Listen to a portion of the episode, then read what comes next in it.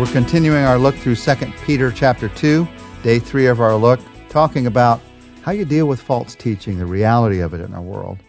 And starting in verse 10, Peter begins to talk about how you recognize a false teacher. What are some of the common characteristics you can see in a person that's not telling you the truth? Sometimes false teachers can be very engaging, very loving-seeming people, very positive people, very winsome people, and yet they're teaching you very destructive lies. So how do you recognize a false teacher?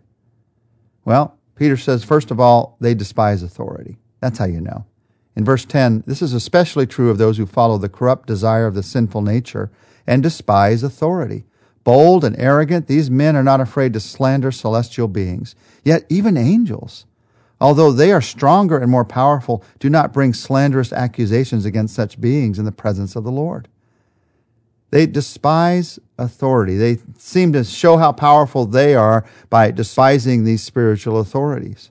In fact, he also says here they are bold and arrogant. There's a boldness in their speech, and there's a sense of arrogance that you hear in their speech. You don't hear any humility in their lives.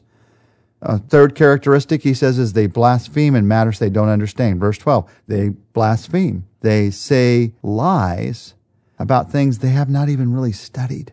False teachers, this blasphemy against those truths, against God, it usually results in a love of arguing. They're often good at arguing, by the way. It builds their ego, and they love to argue. That's one of the characteristics of a false teacher.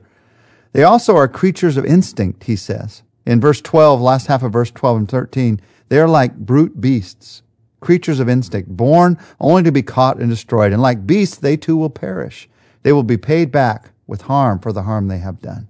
In the last half of verse 13, he says they are people who love to do evil deeds even in broad daylight. It makes them feel good about themselves, like they can do anything they want. He says they carouse in broad daylight. Their idea, Peter writes, of pleasure is to carouse in broad daylight. They are blots and blemishes, reveling in their pleasures while they feast with you. In verse 14, he says another characteristic is they seduce the unstable. With eyes full of adultery, they never stop sinning. They seduce the unstable. And then finally, he says they are experts in greed. Last half of verse 14, they are experts in greed and a cursed brood. Now, what I'd like to do today is, instead of focusing on these negative characteristics, I'd like to take a moment with you to look at the opposite. What are you looking for in a teacher? If these are the characteristics of a false teacher, what are the characteristics of a teacher who's telling you the truth from God's Word? And if you happen to be a teacher of God's Word, ever get a chance to teach God's Word, what should you cultivate in your life as a teacher? What's interesting, as you look at the descriptions of pastors in the New Testament, you can see the exact opposite of the descriptions that are here. Instead of being those who despise authority, the teacher of the truth is somebody who is under authority. As you read the New Testament, you find out that they're subject to God. They're under God's authority, obviously, trying to follow Him. But you also find out that they're subject to others. They're subject to each other. The spirits of the prophets are subject to the prophets. They're subject to the older men in the church. The Scripture is very clear about that. They're subject to everybody in the church. They're serving the church, not being served by the church. So there's this attitude of a servant in somebody who's truly teaching God's Word. That's what you're looking for when somebody's teaching the truth. The fact that there are false teachers is simply an indication of the truth that God wants to use real teachers. Anytime Satan does something false, it's because he's trying to counter something true, something good, something powerful. And God has given the gift of teaching into the church to help you and I to live out God's truth. I mean, one of the questions you have is, well, let's just do away with teachers. Let's just read God's Word for ourselves, then we won't get in trouble. But there is a gift of teaching that's needed. And that gift of teaching is to help me to live out God's Word, to encourage me to live God's Word. So you don't let the false keep you from the real. You actually let the false help you to understand your need for the real. But you're looking for somebody who is a servant. And the attitude that's behind that, he says that false teachers are bold and arrogant. The attitude behind that is that they have an attitude of humility. There's a humble heart that's there. In fact, in the one of the descriptions of those who are the pastor of the church, Paul says that the pastor must not be a recent convert or he might become conceited.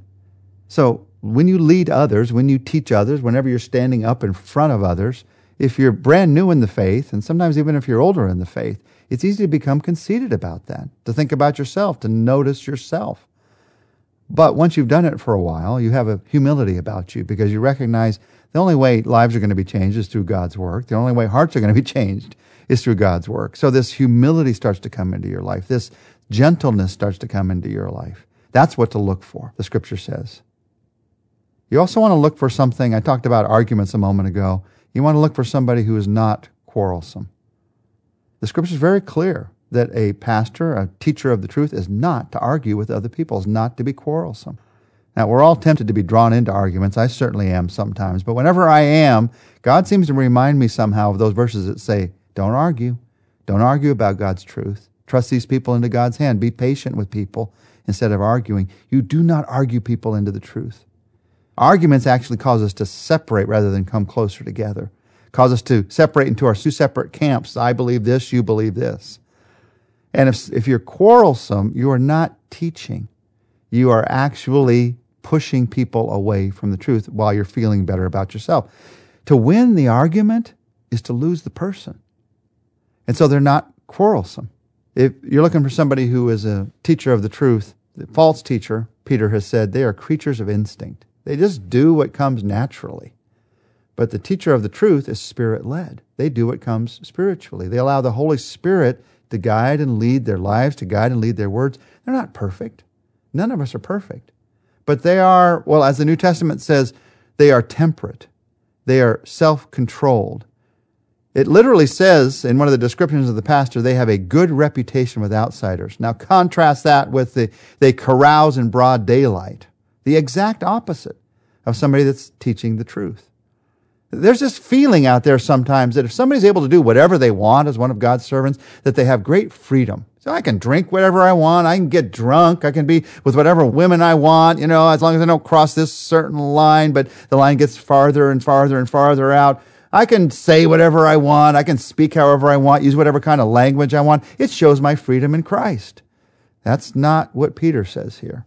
Those who carouse in broad daylight, who like to flaunt this evil in their lives, it's a sign of a false teacher. You're looking for somebody who's temperate, who's self-controlled, because they recognize that they're serving Jesus Christ.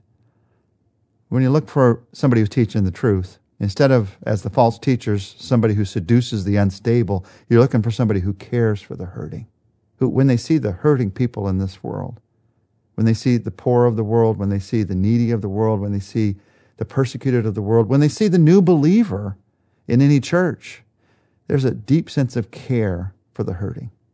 And finally, when you look for a teacher of the truth, you got to make sure that they're not a lover of money. That's what Paul tells us. Now, here, the false teachers, they're experts in greed. The opposite of that is someone who teaches the truth. They don't love money. If you fall in love with money, you cannot teach the truth because you're going to teach to get more money instead of teaching to help people to understand God's truth and how to live God's truth.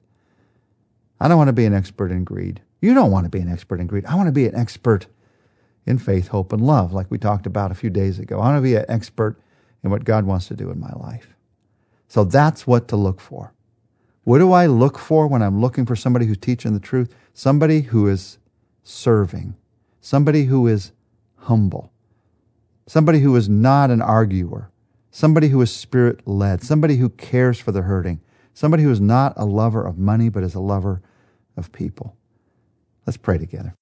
Our Father, thank you for so many teachers of the truth in your church. Thank you for this gift and so many men and women that faithfully, humbly serve. And Lord, I pray that you'd help us to hear them. Instead of being drawn off into some false teaching that makes us feel like we can have what we want, help us to hear the truth of what you want in our lives through these teachers of the truth. Not perfect men or women, but gifted by you to help me, to help us to understand your truth. Help us to see who those people are and to not to follow them, but to allow them through their gifts to help us to follow you. We pray this in Jesus' name. Amen.